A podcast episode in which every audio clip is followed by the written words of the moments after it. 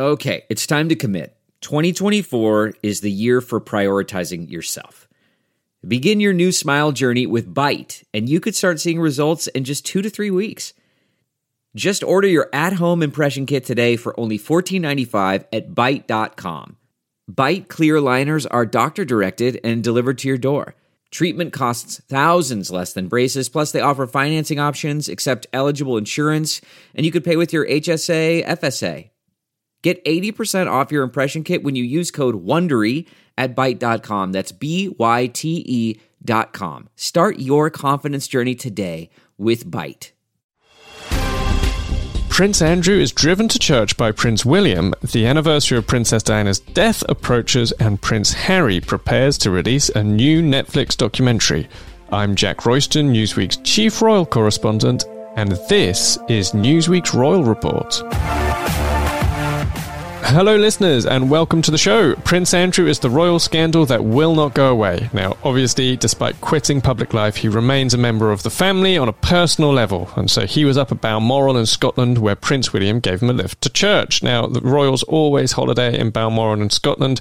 Uh, it's where they were all, uh, obviously, apart from Harry and Meghan, um, together last summer in the weeks leading up to the Queen's death. So this has been an emotional time for them, I'm sure. Um, Needless to say, they all went to church on Sunday, and photographers were present, and they got a picture of uh, Prince Andrew in the front seat of the car uh, with Prince William driving, and Kate was in the back seat. So, you know, it's a, to some a simple car journey. You know, what's the controversy in that? But of course, a picture tells a thousand words, and this one shows that the royals are still all very much on speaking terms with Andrew, despite the serious allegations against him.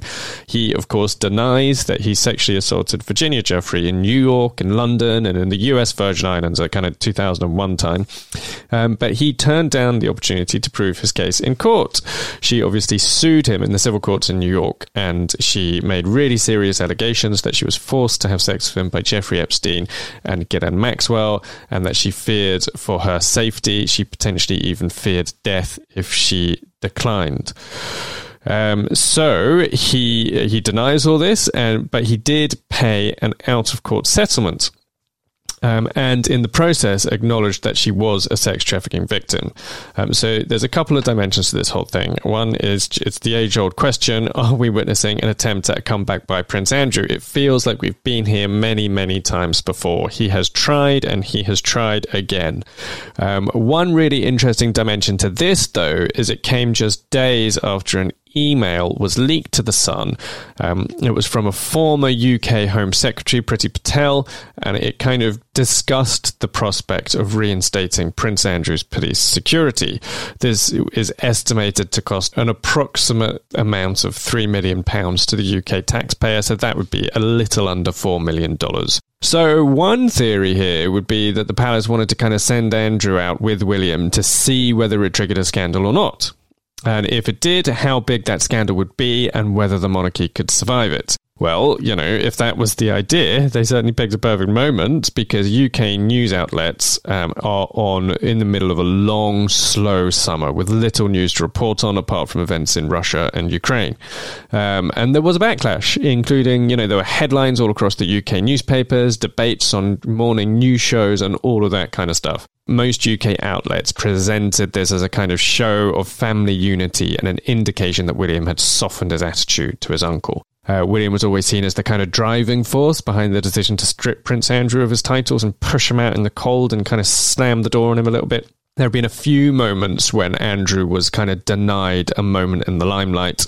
Um, Garter Day, processions and things like that. And William was seen always as a driving force behind the tough line that the monarchy took. Um, so, does that mean that we're seeing a Prince Andrew comeback? Now, I don't actually think that is what we're seeing, at least not in terms of the question of whether he will make a return to public life, to being a working royal.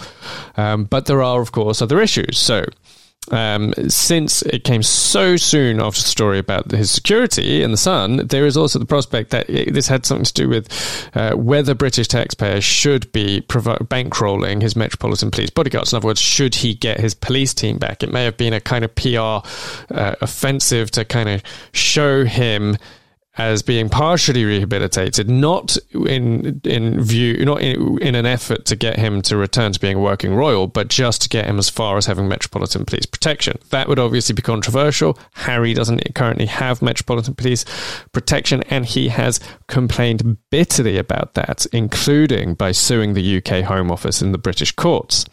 Andrews were obviously taken away from him. He no doubt wants them back. Um, so, in a simple sense, it's also worth noting at the outset that, I mean, to offer a kind of a more simple explanation that doesn't involve any kind of media positioning, it is also hypothetically possible that the main thing going on here was simply that Andrew wanted to be shielded by proximity to William. So, William obviously does have police protection, he's the next king.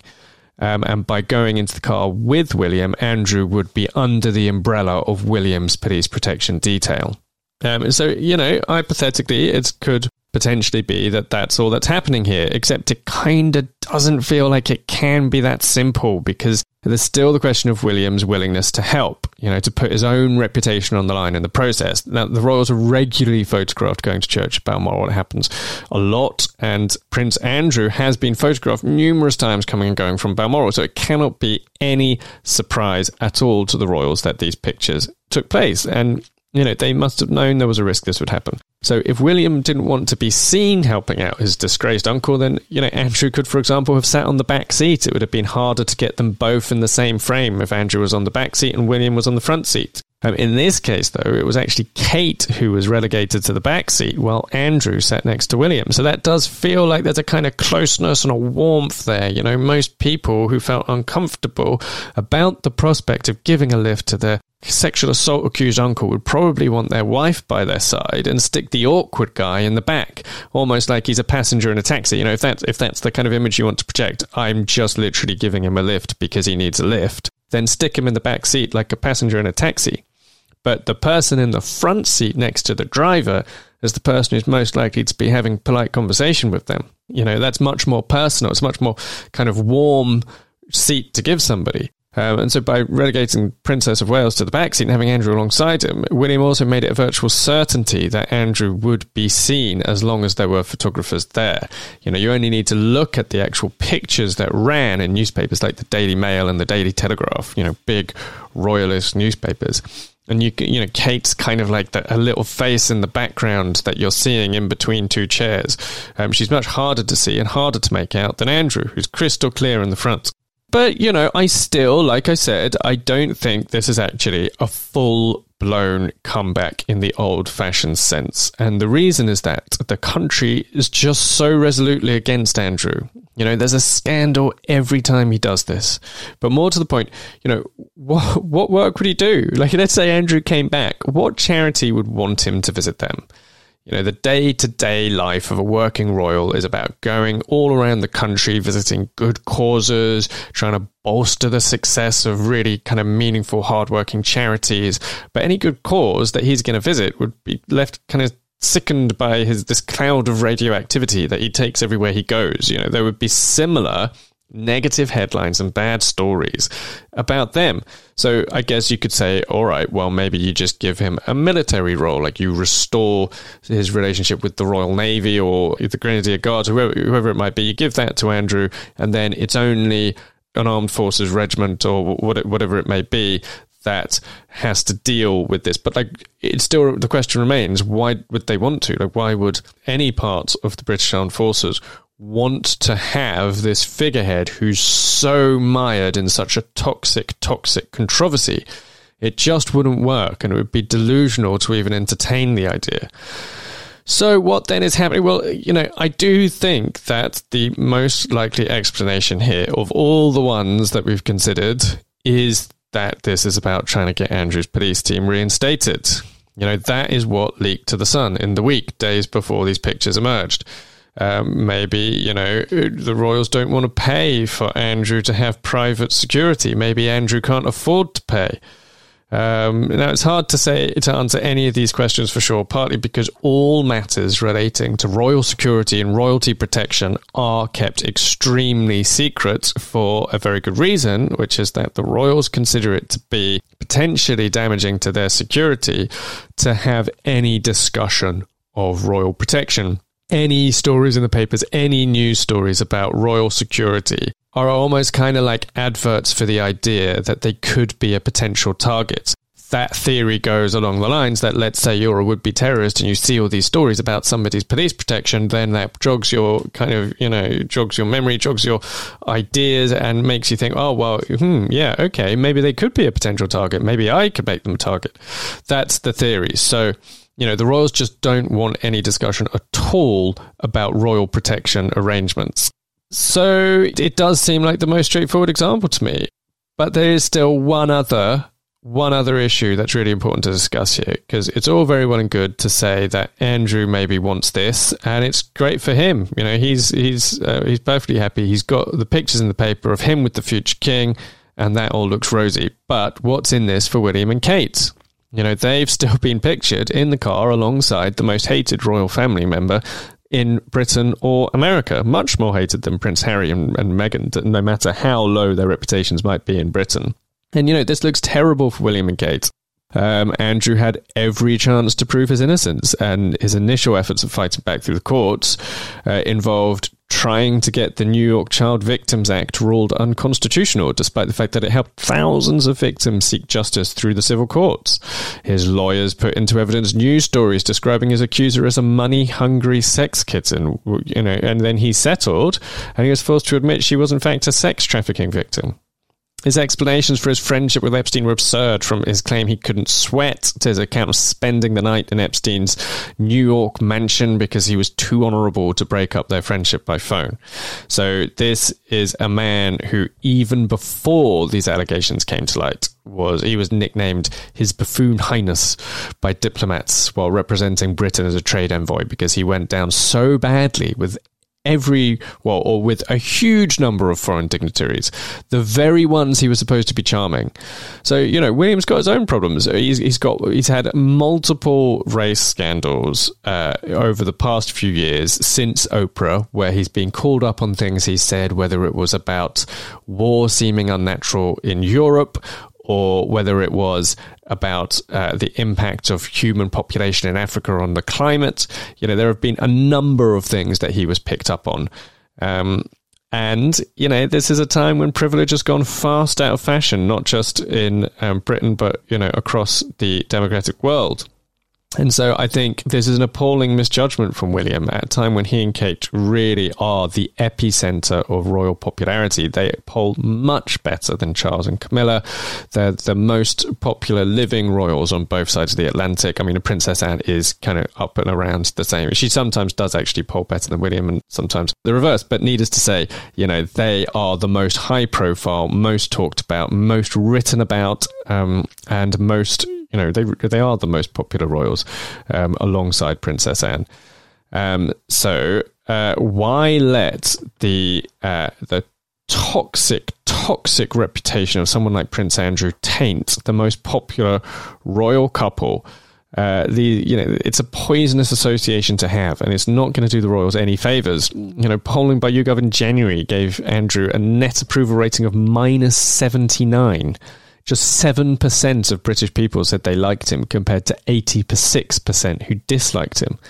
And, you know, the time has long passed for the royal family to realise how toxic Andrew is, and preserving William and Kate's appeal to the public is far more important than whatever self indulgent project Andrew is on or goal he might have, whatever is currently consuming him. So I think this is definitely a time for the royals to see with clarity what's important and what isn't. And um, William and Kate's reputations is far more important than Prince Andrew's. And on that note, I'm going to take a quick break.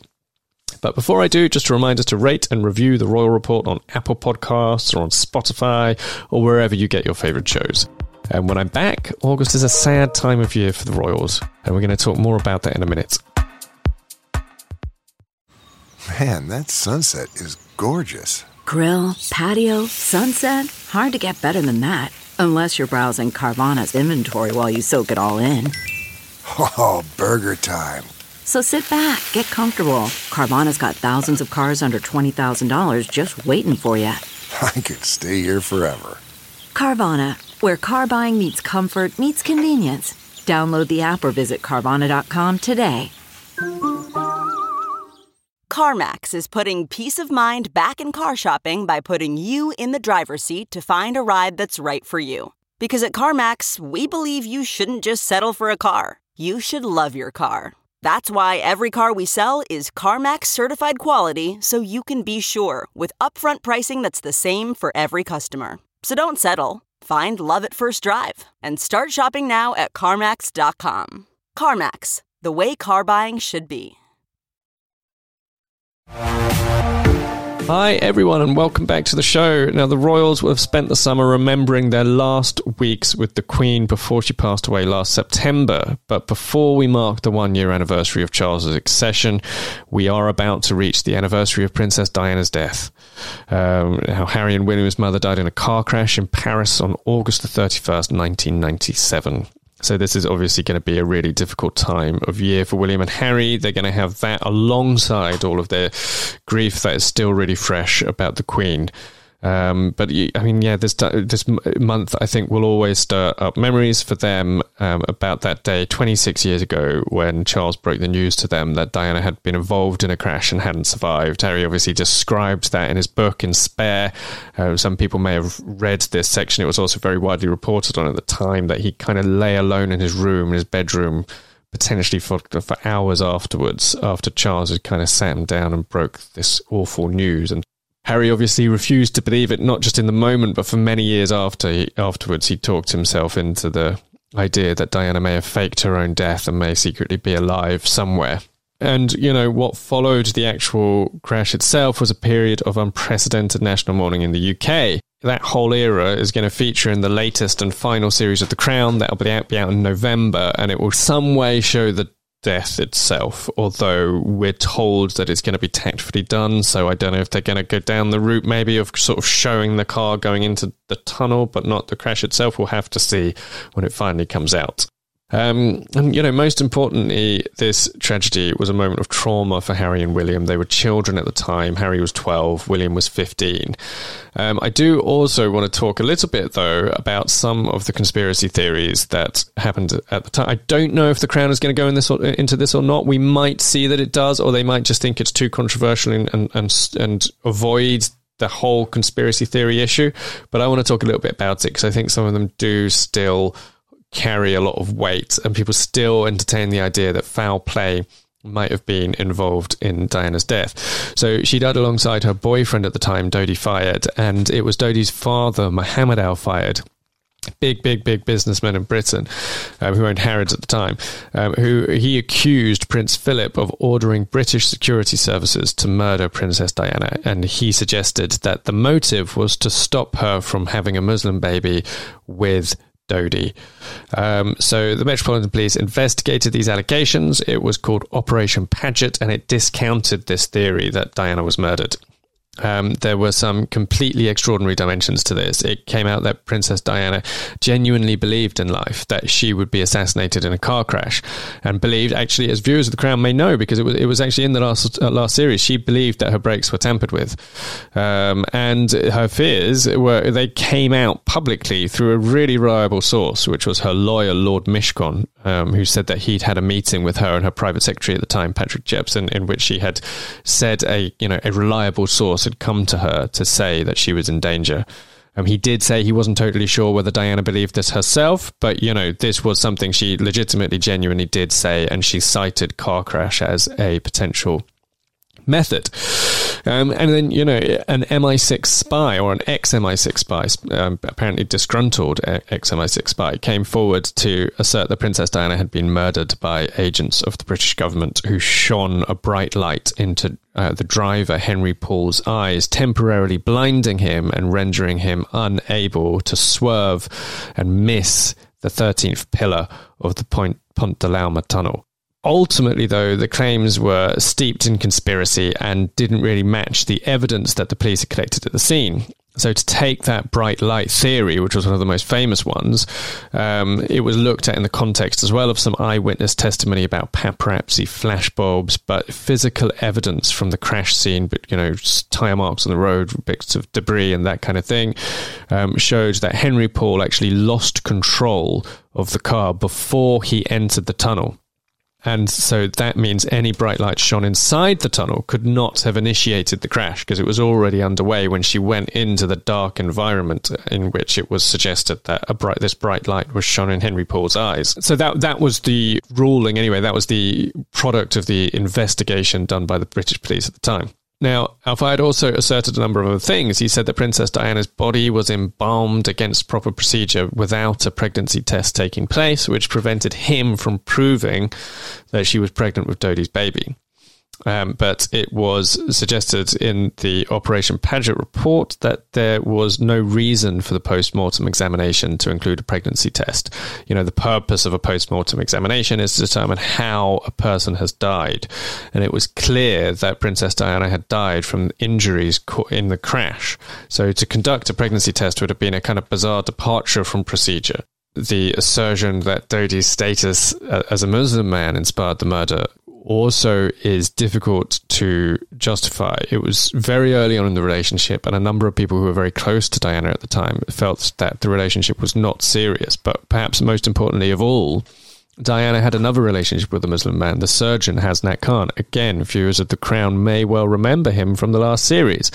And she was far closer to him. In fact, a number of people who were in Diana's inner circle felt like that actually really was the kind of true love relationship, and that Dodi was a kind of summer fling because the relationship by that point with Hasnat Khan had broken down. So there was genuinely talk of marriage between her and Hasnat Khan uh, during their two year relationship, and Khan was never assassinated. You know, there's no car accident involving them was ever arranged.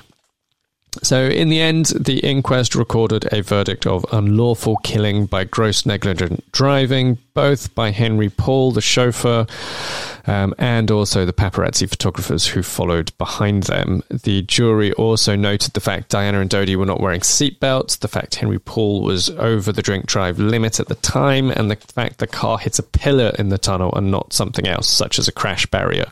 I want to pause here just for a minute to explain something about inquests, um, because Harry brings this up in Spare, and he describes the inquest as a joke, and he kind of casts aspersions on some of the of one of the final written reports and its conclusions. Um, now, obviously, this is his mother, and he has absolutely every right to hold strong opinions, and if he wants to express them, then fair enough. But for what it's worth I personally think he's a little unfair on the inquest. Um, so he talks about how if there was any justice, the paparazzi photographers would have gone to prison. Um, but that's actually nothing to do with the inquest process, which is not a criminal investigation. The Paris police conducted the criminal investigation into the paparazzi it's a quite unusual uh, criminal justice system in France. It's uh, in both Britain and America. We have what's called an adversarial system where the prosecution and defense go against each other head to head.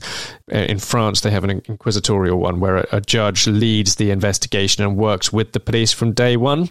So the uh, the judge in in that investigation um, concluded basically that there was insufficient evidence to charge any of the paparazzi photographers. This and made that decision way back in the 1990s part of the reasoning was you know there were there was evidence that bikes were in the tunnel that bikes were following her but there was no evidence about what specific individuals were on those bikes. So there was no basis to pursue a criminal trial against a particular person.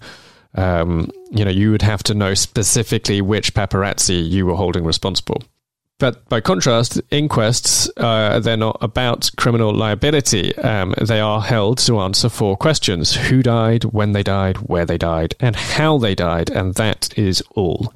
Um, essentially, it's about learning lessons so that society can be a better place in the future. So, if you look at it from that point of view, I can actually definitely see why the jury reached the verdict they did the paparazzi should not have been chasing Diana, um, and they should absolutely not have photographed her as she lay dying in the car, which they did do. That that happened. Um, it's also true, though, that people who drive and protect public figures should not speed or drive recklessly in order to escape the paparazzi, no matter how awful the experience being photographed is. You know, you know, Harry he obviously hates the paparazzi in part because of what happened with his mother, but it does sound like he really does genuinely hate the experience of being photographed too, and fair enough. But um, it is a legitimate lesson for the people who protect royal family members and other celebrities to remember that it's not worth dying over. And of course, people shouldn't drink and they should wear seatbelts. So every aspect of the inquest verdict speaks to a legitimate lesson for society from Princess Diana's death. Now, none of that, of course, makes it any less painful for Harry and William, and that is totally fair enough. Um, but that was the purpose of the inquest. And in my view, I think, honestly, that it fulfilled its purpose. Um, and on that note, I'm going to take one more quick break. But before I do, a reminder to follow me on Twitter. I'm at Jack underscore Royston, and you will find all my latest stories for Newsweek. And when I'm back, we are on the cusp of a new Prince Harry project. Delve into the shadows of the mind with Sleeping Dogs, a gripping murder mystery starring Academy Award winner Russell Crowe. Now available on digital. Crowe portrays an ex homicide detective unraveling a brutal murder he can't recall. Uncovering secrets from his past, he learns a chilling truth. It's best to let sleeping dogs lie. Visit sleepingdogsmovie.com slash Wondery to watch Sleeping Dogs, now on digital. That's sleepingdogsmovie.com slash Wondery. Hello, everyone, and welcome back to the show. Prince Harry is, as I record this, hours away from the release of his new Netflix documentary, Heart of Invictus. Uh, in fact, depending on when you catch up on the Royal Report, it may already be out.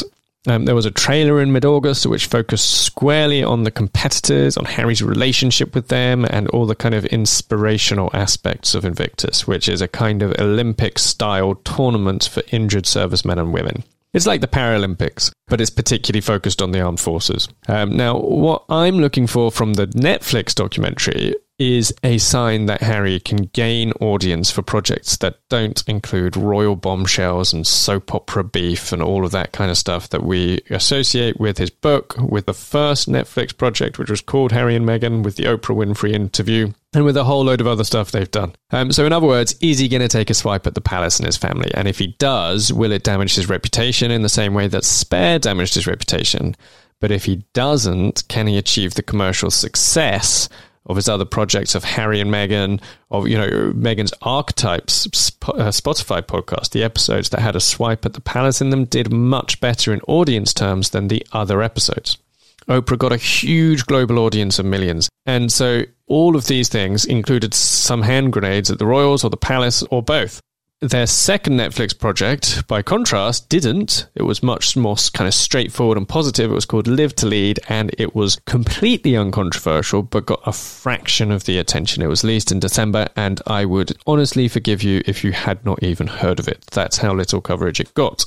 So, Hearts of Invictus has had a much bigger build up, and it feels like a lot more work has gone into it than Live to Lead. Um, it's obviously also a cause that's really, really personal for Harry, really close to his heart. It's his tournament, he launched it, and it's probably his most successful project. So if Harry pulls this off without attacking the Royals, he will he can kind of silence the critics who say people only care when he's piling in on his family. Um, but if he plays it straight and he gets no viewers, potential future media partners may well look at that and reassess Harry and Meghan's value as producers. So the stakes are high here. And on my next show, we can pick over exactly what he does include and how it went down with the public. Um, but for now, uh, that is it for this week's episode of The Royal Report. Be sure to join me every week when I visit the latest royal headlines, embark on some royal deep dives, and riff on all things royal. Until next time, I'm Jack Royston. Thanks for listening, everyone, and a curtsy to you all.